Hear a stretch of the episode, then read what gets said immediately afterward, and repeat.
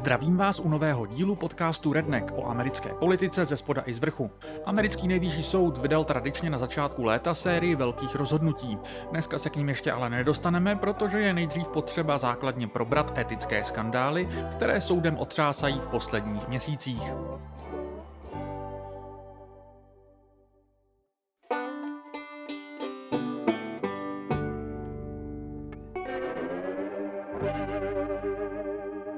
Na sklonku června publikoval americký server pro publika rozsáhlý článek, který se zaobírá především střetem zájmu jednoho ze současných devíti amerických nejvyšších soudců, konkrétně Samuela Alita, který u soudu slouží od roku 2005, kdy byl nominován Georgem W. Bushem. Otázka střetu zájmu a etických norem u nejvyššího soudu je něco, co v americké společnosti a médiích rezonuje už nějakou dobu a kauza tak má mnoho rovin. Chtěl bych tu dnes základně nastínit několik z nich, ostatně dotýká se jich i zmíněný rozsáhlý článek, který aktuální kauzu odstartoval. Nicméně začněme hezky postupně. Hlavní obvinění, které v úvodu článku od ProPubliky najdete, je to, že Samuel Alito v roce 2008 letěl na Aljašku na palubě soukromého tryskáče, miliardáře a šéfa hedžové hedžového fondu Paula Singra. V následujících letech byl pak právě hedžový fond Paula Singra klíčovým aktérem hned v několika případech, které stanuly před americkým nejvyšším soudem. V jádru kauzy pak leží obvinění, že Alito nikdy tuto darovanou cestu nikde nevykázal, ani se nezřekl rozhodování nad zmíněnými případy kvůli střetu zájmu. Článek pro publiky popisuje výlet na Aljašku soukromým tryskáčem, pobyt v daném rezortu, lovení lososů v aljašské divočině, ale také popíjení drahých vín se zmíněným miliardářem. Klíčová obvinění se týkají ale spíše samotné cesty na Aljašku v letadle, než pobytu ve zmíněném rybářském rezortu.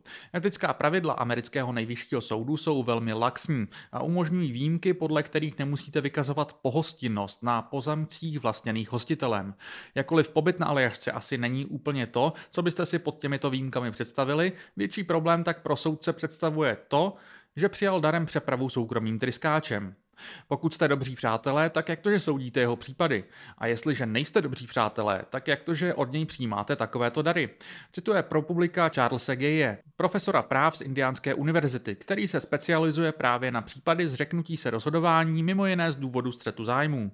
Autoři článku také poukazují k tomu, že u jiných federálních zaměstnanců by takovéto chování bylo naprosto nepřípustné. O tom, jak laxní jsou pravidla u nejvyššího soudu a jaké další kauzy s tím souvisí, si ale povíme až za chvilku.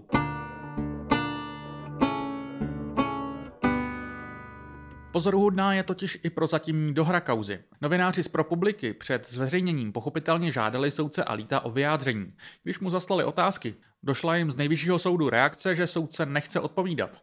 Místo toho k překvapení novinářů Alito publikoval vlastní komentář na webu Wall Street Journalu, ve kterém předem kritizoval článek ProPubliky, který sám ještě ani nečetl. Jeho obsah odhadoval jenom na základě 18 zaslaných otázek.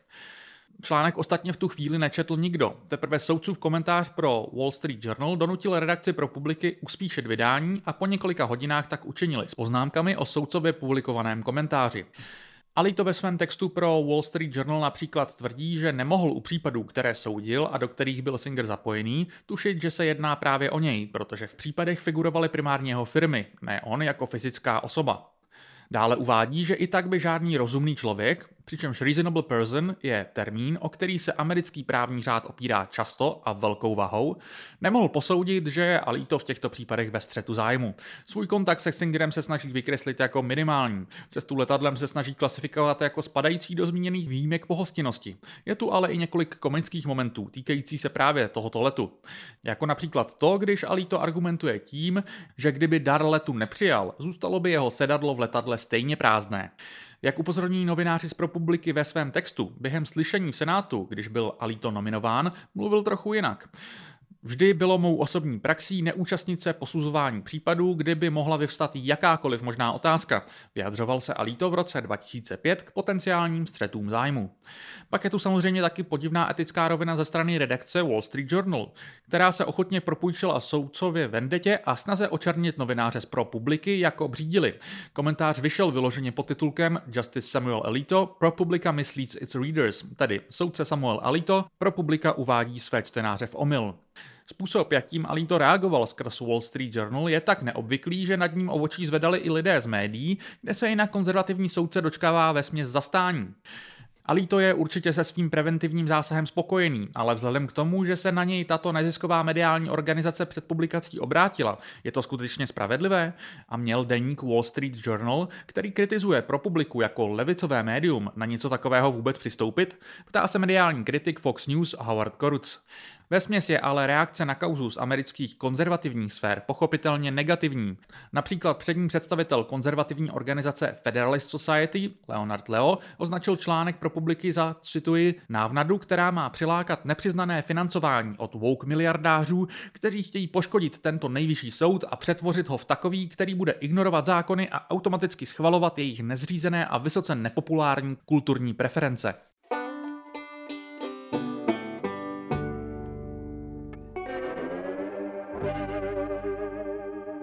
Teď se musíme dostat k širšímu kontextu. Mnoho ho vyplývá už ze samotného článku pro publiky. Jeho autoři tu například zmiňují, že Alito nebyl ani prvním soudcem, kterému majitel zmíněného aliašského rezortu zdarma poskytnul ubytování a zařídil na něj přepravu. Jen o pár let dříve tu takto byl soudce Antonin Scalia, který zemřel v roce 2016. V uplynulém půlroce pak v amerických médiích probublává kauza ohledně dalšího konzervativního soudce, Clarence Thomase, a jeho blízkých vztahů s republikánským donorem a realitním makléřem Harlanem Crowem, od kterého měl Thomas přijímat podobné dary, ať už šlo o pobyty, nebo nepřiznaný nákup nemovitosti, nebo to, že Crow zaplatil školné na soukromé škole za Thomasova rodinného příslušníka. Nicméně Thomasův případ se od toho Alitova liší tím, že Crow nebyl zdaleka tak zapojený do případů posuzovaných před nejvyšším soudem. Rád bych napsal, že nebyl zapojený do žádného, nicméně server Bloomberg o jednom takovém píše, byť uvádí, že Crow do případu nebyl aktivně zapojen.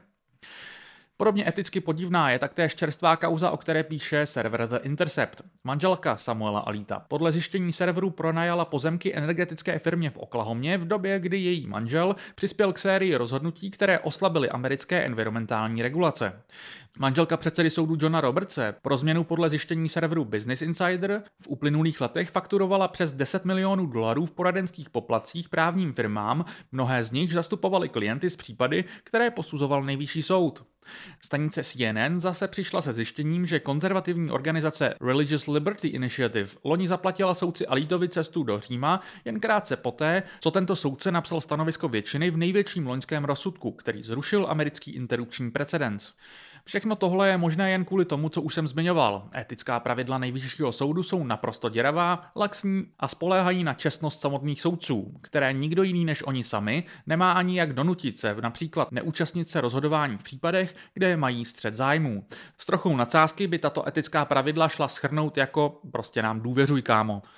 Američané ale nejvyššímu soudu rozhodně nedůvěřují. Nejzásadnější propad za poslední dobu se stal po loňském interrupčním rozhodnutí. Podle loňských čísel Gallup s prací nejvyššího soudu nesouhlasí na 58% dotázaných Američanů. Podle čerstvého průzkumu liberálního think tanku Data for Progress podle poloviny dotázaných voličů nejvyšší soud v posledních letech zhoršil kvalitu jejich života. Je tu jasný rozdíl mezi voliči demokratů, kteří tak odpovídají ve více než dvou třetinách případů, a voliči republikánů. I těch ale takto odpověděla třetina. Pak je tu legislativní kontext. Už kauza ohledně Clarence Tomase nutila americký kongres se etikou u nejvyššího soudu zabývat. To se ale pro demokraty ukázalo být problémem kvůli jejich personálnímu obsazení senátního soudního výboru. Klíčovou postavou tu je totiž kalifornská senátorka Diane Feinstein. Ta je 89 let a v poslední době se množí zprávy o tom, že už nezvládá vykonávat svou práci. Velmi jasné to bylo v první půlce letošního roku, kdy byla kvůli nemoci mimo Washington, čímž byl zmíněný soudní výbor paralizován a nemohl se zabývat ani řešením etických problémů nejvyššího soudu, ani schvalovat Joeem Bidenem nominované soudce. A to je pro Bidenovu administrativu přitom klíčová priorita, jelikož demokraté loni přišli o většinu v dolní komoře, což je zastavilo v prosazování velké části své agendy, nicméně soudce schvaluje jen Senát, kde svou většinu naopak drobně posílili. Navíc se v průběhu letoška ukázalo, že Feinstein skutečně již kvůli svému pokročilému věku dost možná nedisponuje mentálními kapacitami vykonávat svůj úřad. Vypadá to, že si například ani není jistá, jakou funkci zastává viceprezidentka Kamala Harris, a vystávají otázky, jestli za ní v mnohem nerozhodují její spolustraníci, ale dokonce možná i její podřízení. Zcela na závěr bych chtěl jen zmínit pro mě nejrelevantnější kritiku aktuálního článku z ProPubliky ze stran amerických konzervativců. Stěžují si, že liberální média, jako právě ProPublika, se zaměřují jen na konzervativní soudce ve snaze je zdiskreditovat.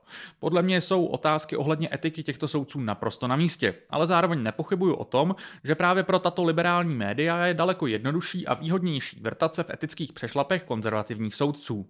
S čím nesouhlasím je premisa, ze které tato konzervativní kritika vychází. A to sice, že by tyto kauzy měly být v podstatě vykonstruované, případně naprosto přefouklé, a že by se tudíž vlastně řešit neměly. Jsem přesvědčený, že je záhodno je řešit, naopak si myslím, že by bylo správné, aby se americká média zabývala podobnými případy i u liberální menšiny u soudu. Je totiž naprosto zřejmé, že podobně bohorovně se chovají i právě liberální soudcové, respektive soudkyně, a o jejich blízkých vazbách na americkou korporátní sféru a bohaté donory nemůže být vůbec pochyb. Ostatně přes jejich údajnou levicovost je to mnohdy vidět i na jejich rozhodování, kdy se velmi často neváhají přiklonit na stranu velkého biznisu, ať už jde o zmíněné environmentální regulace, antimonopolní politiku nebo třeba práva odborů. Že tu na odhalení čekají relativně podobné kauzy takřka na všechny soudce u nejvyššího soudu je podle mě velmi pravděpodobné, ne rovnou jisté. Správnou odpovědí na aktuální kauzy tak podle mě není zamést je pod koberec, protože liberálové tahají špínu na konzervativce. Naopak bych si rád přečetl špínu i na liberály a je mi v celku jedno, kdo jí se píše, pokud dobře odvede svou novinářskou práci.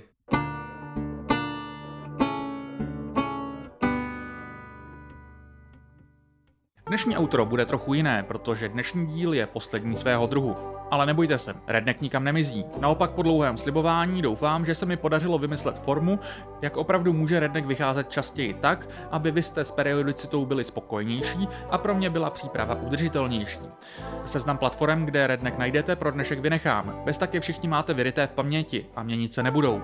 Závěrem tedy jenom pro dnešek řeknu, že jestli pro mě máte nějaký feedback a dokážu si představit, že v následujících týdnech s lehkým upravováním formátu tohoto podcastu jistě nějaký mít budete, pište mi prosím na nový e-mail matěj.schneider Těším se brzy zase naslyšenou.